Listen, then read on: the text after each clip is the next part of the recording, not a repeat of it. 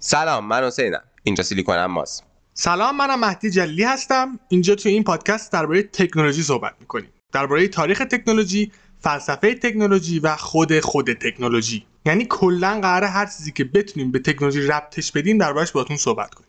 بعضی اپیزودا براتون داستان تعریف می‌کنیم. از آدمی باحال و شاید هم بیحال. از آدمی موفق و شاید هم ناموفق. بعضی اپیزودا فاز علمی می‌گیریم و هر چیزی که توی کامپیوتر یاد گرفتیم براتون تعریف می‌کنیم. پس به اپیزود شماره یک سیلیکون ما خوش اومدید.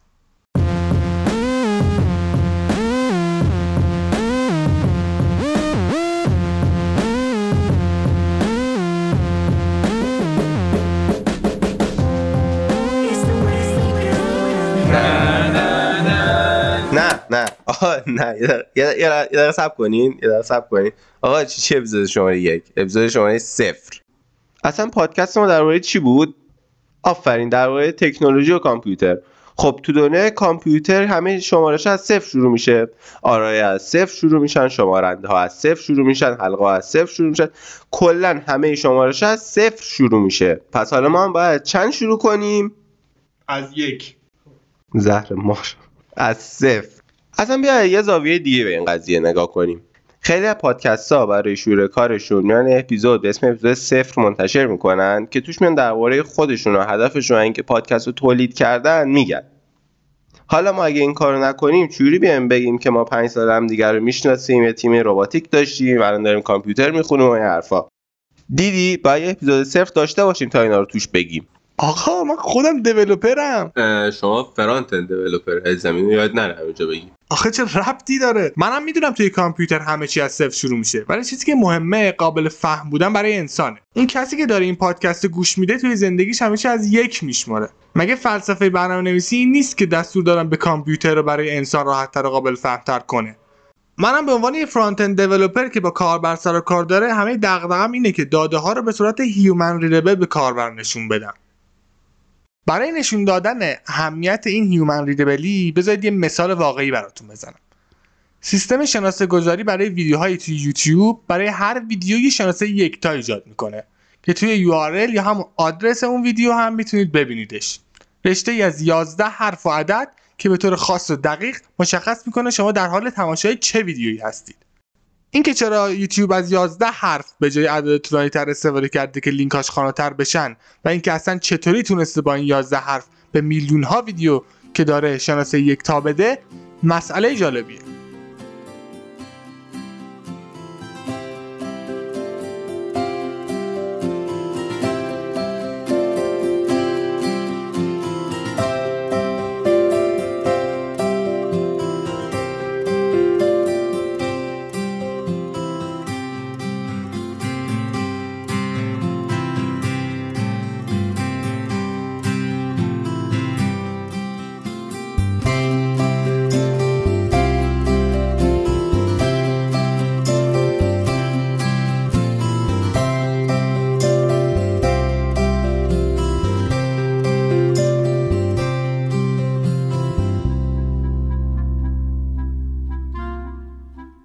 مردم عادی از مبنای ده برای شمارش استفاده می‌کنن.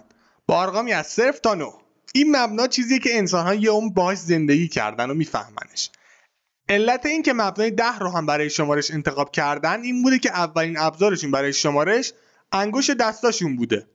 شاید اگه ما موجوداتی با سه دست بودیم و هر کدوم از دستامون چهار انگشت داشتن احتمالا مبنای دوازده رو برای شمارش انتخاب می‌کردیم. که خیلی هم عدد بهتریه نسبت به ده. روند اون وقت دیگه هیچ احساسی نسبت به عدد ده نداشتیم و برامون یه عدد عادی بود. مثل هشت. حتی شاید اون موقع اسم دوازده رو میذاشتیم ده و اسم ده هم می‌شد اصلا یه چیز دیگه. یه سری اعداد هم بین یک تا ده جدیدمون اضافه می‌شدن. که اون وقت باید براش یه اسم دیگه میذاشتیم. الان عدد به این صورت شمرده میشه. 6 7 8 باقر زده 9 10 اصلا آدم تو اینجور مواقع به خودش افتخار می‌کنه. کامپیوترها از مبنای دو برای شمارش استفاده می‌کنن. binary یا دودویی ولی خوندن عددها به شکل صفر و یک واسه ما خیلی سخته. تازه نوشتنشون هم خیلی جا می‌گیره. مثلا یه عدد ده رقمی تو مبنای دو سی تا صفر و یک میشه. برای همین معمولا اونها رو توی مبنای 16 نشون میدیم. hexadecimal با ارقامی از 0 تا 9 و از A تا F برای نمایش 10 تا 15 برای بزرگتر از اون هم اعداد دو رقمی و بیشتر میشن.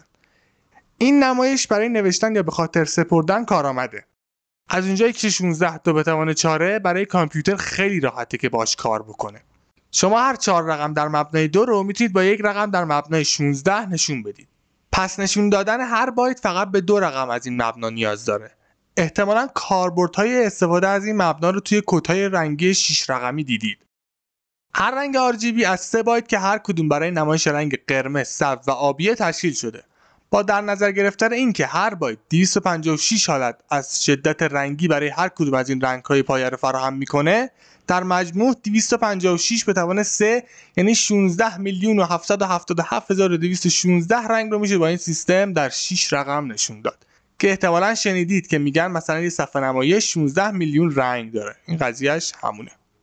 حالا می‌رسیم به مبنای 64 به نظر خیلی سیستم شمارش احمقانه میاد نه؟ تا وقتی که این موضوع رو به خودمون یادآوری کنیم که 64 هم یکی دیگه از اون اعداد ساده واسه کامپیوتره. یعنی دو به توان 6 ارقام این سیستم هم مجموعه جالبی هستن. از 0 تا 9 بعد حروف بزرگ انگلیسی از A تا Z. بعد حروف کوچیک انگلیسی از A تا Z. و در انتها دو کاراکتر دیگه برای نمایش 62 و 63 که معمولا با به علاوه و اسلش نشونش میدن.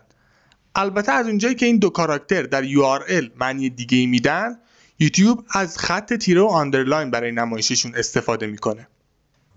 سیستم شناسه گذاری برای ویدیوها توی یوتیوب برای هر ویدیو یه شناسه یکتا ایجاد می‌کنه که توی URL یا همون آدرس اون ویدیو هم می‌تونید ببینیدش.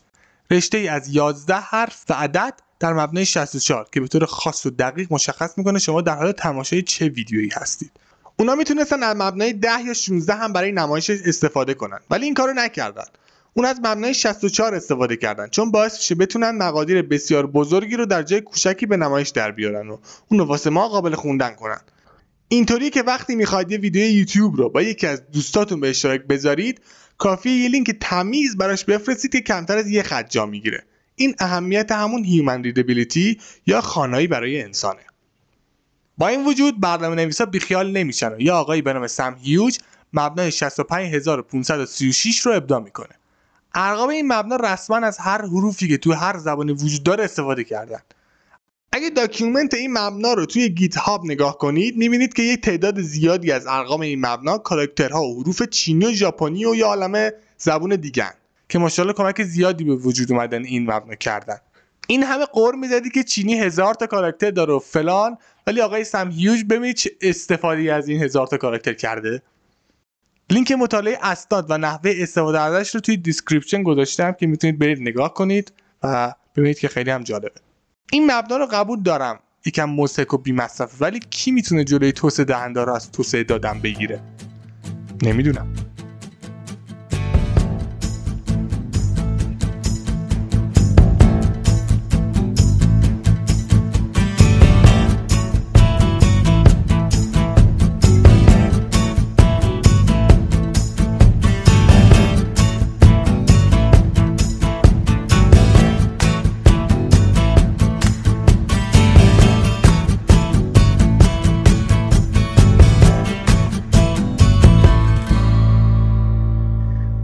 یه جایی درباره شناسایی یوتیوب گفتی. بذار یکم بیشتر راجع صحبت کنیم.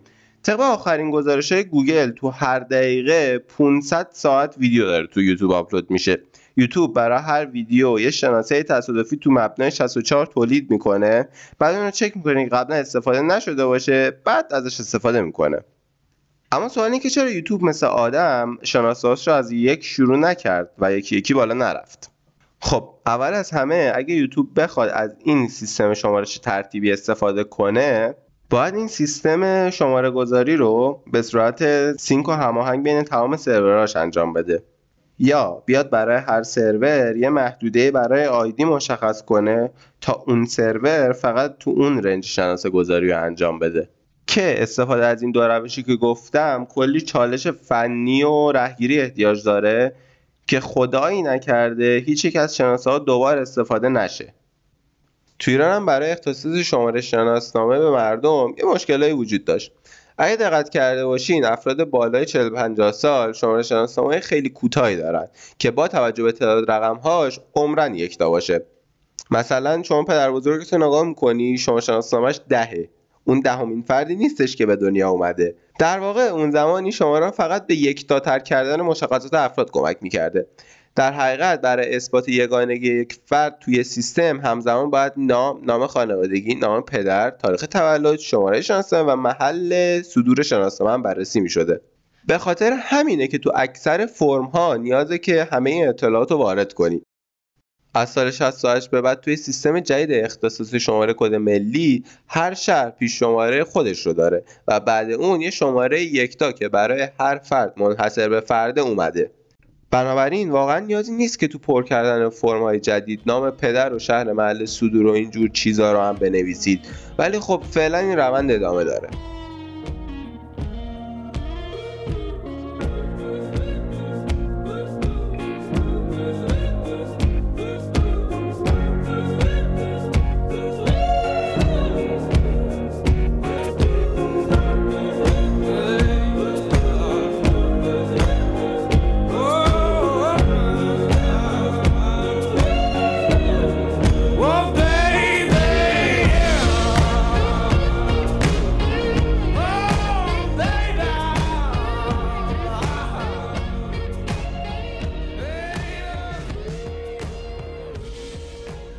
در ضمن اینکه بیاید یه جایی توی URL یا همون آدرس سایتتون شروع به شمردن ترتیبی از یک کنید واقعا ایده بدیه و یه جورایی مشکل امنیتی داره.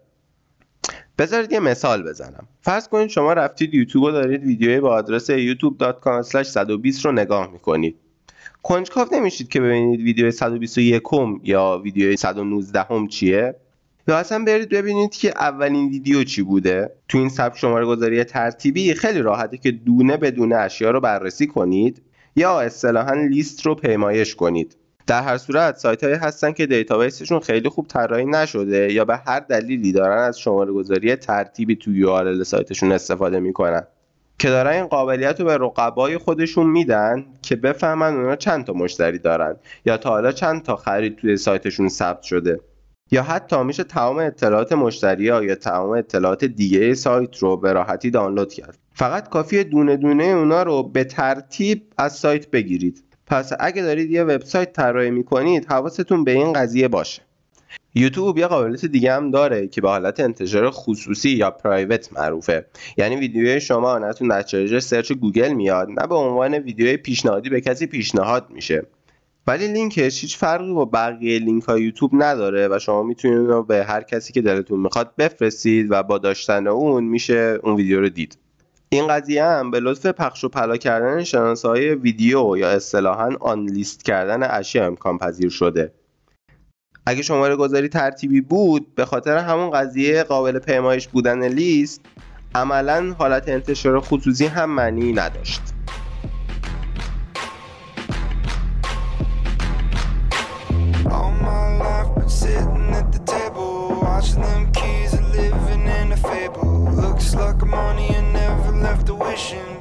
About time to raise up and petition. Oh, All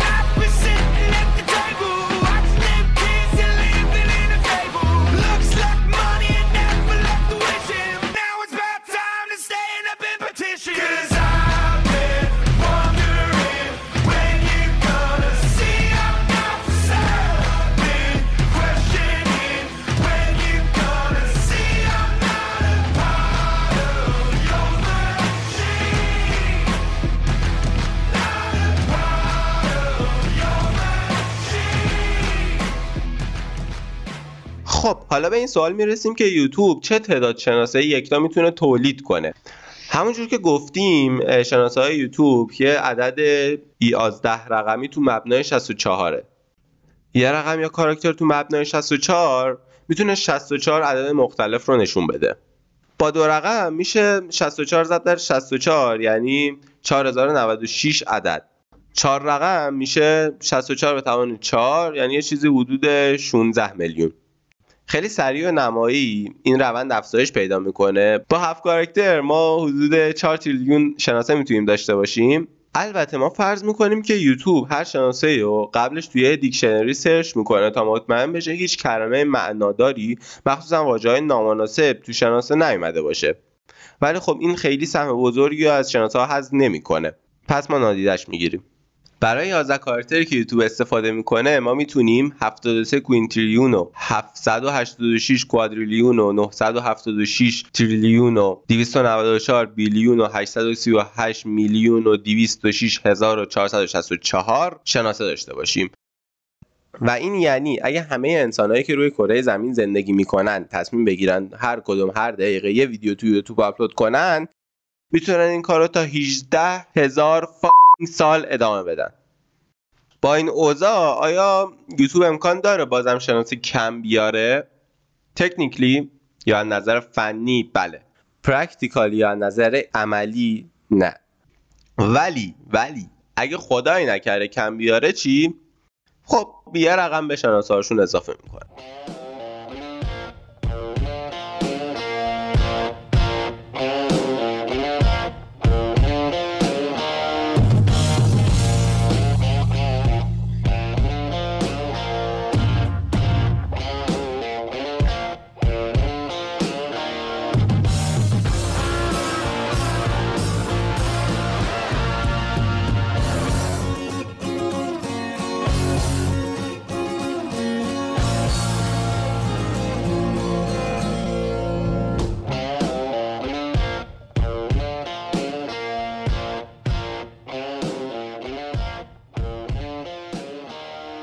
آقا این از لحاظ فنی و از لحاظ عملی که حسین گفت رو یه دور موشکافانه بهش نگاه کنیم این دو قید در جاهای مختلفی که استفاده میشن می‌تونن معانی متفاوتی داشته باشن. ولی وقتی بحث امکان پذیر بودن پیش میاد معانی نسبتا مشخصی به خودشون می‌گیرن. وقتی میگیم از لحاظ فنی یا همون تکنیکلی اصلا واسه اون مهم نیست که تمایلات مردم چیه یا مردم حوصله چه کاری رو دارن یا انجام یه کاری چقدر وقت و هزینه داره. چیزی که مهمه اینه که اصلا وقوع یک حالتی تحت هیچ عنوانی امکان پذیر هست یا نه. مثلا فرض کنید که شما یک رمز عبور تک حرفی برای ایمیلتون انتخاب کردید. اگر سیستم میزبانی ایمیلتون به یک فرد غریبه اجازه بده روزی سه تا رمز عبور برای دسترسی به ایمیلتون امتحان کنه و بعد از اون تا فردا ایمیلتون رو قفل کنه اون فرد در بدبینانه ترین حالت به 31 روز احتیاج داره تا 92 تا کاراکتر مجاز برای رمز عبور رو امتحان بکنه. خب مشخصه که لحاظ فنی ایمیلتون قابل هکه و فقط به 31 روز زمان نیاز داره. اما بیایید تعداد کاراکترهای رمز عبورتون رو 6 تا کنیم. و فرض کنیم که کسی که می‌خواد ایمیلتون رو هک کنه هم می‌دونه که رمز عبورتون 6 حرفیه. با یه محاسبات ساده زمانی که برای امتحان کردن همه حالت ممکن لازمه 485 میلیون سال به دست میاد. لازم نیست یادآوری کنم که رمز عبور شما می‌تونه کاراکترهای بیشتری هم داشته باشه و کسی که می‌خواد هکش کنه هم نمی‌دونه اونا چند تا کاراکتر دارن. با وجود این همه زمانی که نیازه ولی همچنان ایمیل شما از لحاظ فنی قابل هکه به این معنی که حالتی با احتمال بسیار پایین وجود داره که یه فرد غریبه بتونه به ایمیل شما دسترسی پیدا کنه. اما می‌تونیم بگیم ایمیل شما از لحاظ عملی یا همون practically قابل هک نیست. چون هیچکس حوصله نداره چند صد میلیون سال واسه دیدن ایمیل های تبلیغاتی که برای شما فرستاده شده هزینه و زمان صرف کنه. مخاطبه رو رست نکردی. چرا یکم کردم؟ خلاصه این مطلب اینه که در علوم کامپیوتر احتمال هیچ حالتی واقعا صرف نیست. البته این کلمه هیچ حالتی که میگم هم خودش از این مطلب مستثنا نیست. و احتمال اینکه یه حالتی وجود داشته باشه که احتمالش واقعا صفر باشه واقعا صفر نیست. وقتی میگیم یه چیزی امنه یا غیر قابل نفوذه یعنی احتمال هک شدنش به شدت پایینه. حتما شنیدید که میگن هش کد هایی که برای رمزگذاری استفاده میشن غیر قابل بازگشت هستن. واقعیت مطلب اینه که اگر چند برابر سن کائنات وقت و به اندازه همه کامپیوترهای دنیا منابع داشتید احتمالا می‌تونستید بالاخره کدهایی که برای رمزگذاری پیامهای واتساپ دوستاتون استفاده شده رو هک کنید. پس وقتی میگیم احتمال هکش واقعا پایینه ببینید منظور اون چقدر پایینه و از چه ابعادی از ممکن بودن حرف می‌زنیم. درباره انکودینگ و رمزنگاری هم حتما یه اپیزود مفصل منتشر کنیم. I want to break free.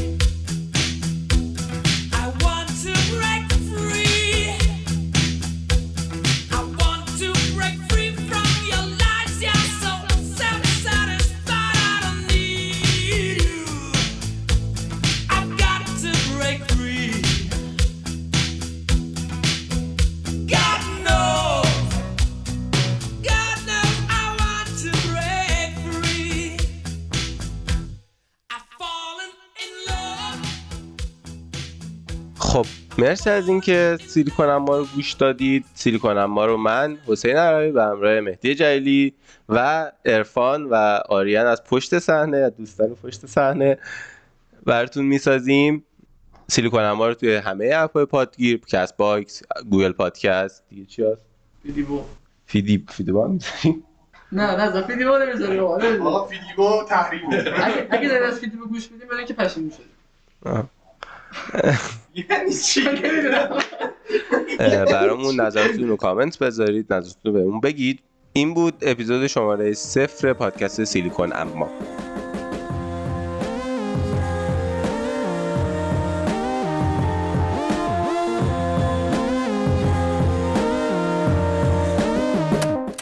این همه درباره هیومن ریدیبیلیتی و این قضیه کاربرات صحبت کردم. بعد تو میگی شماره صفر؟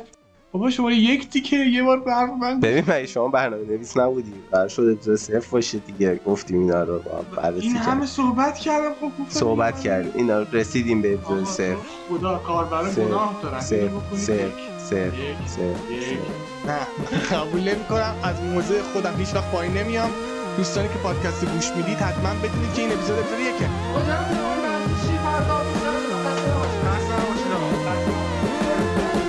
اپیزود صفر می‌ذاریم تشریف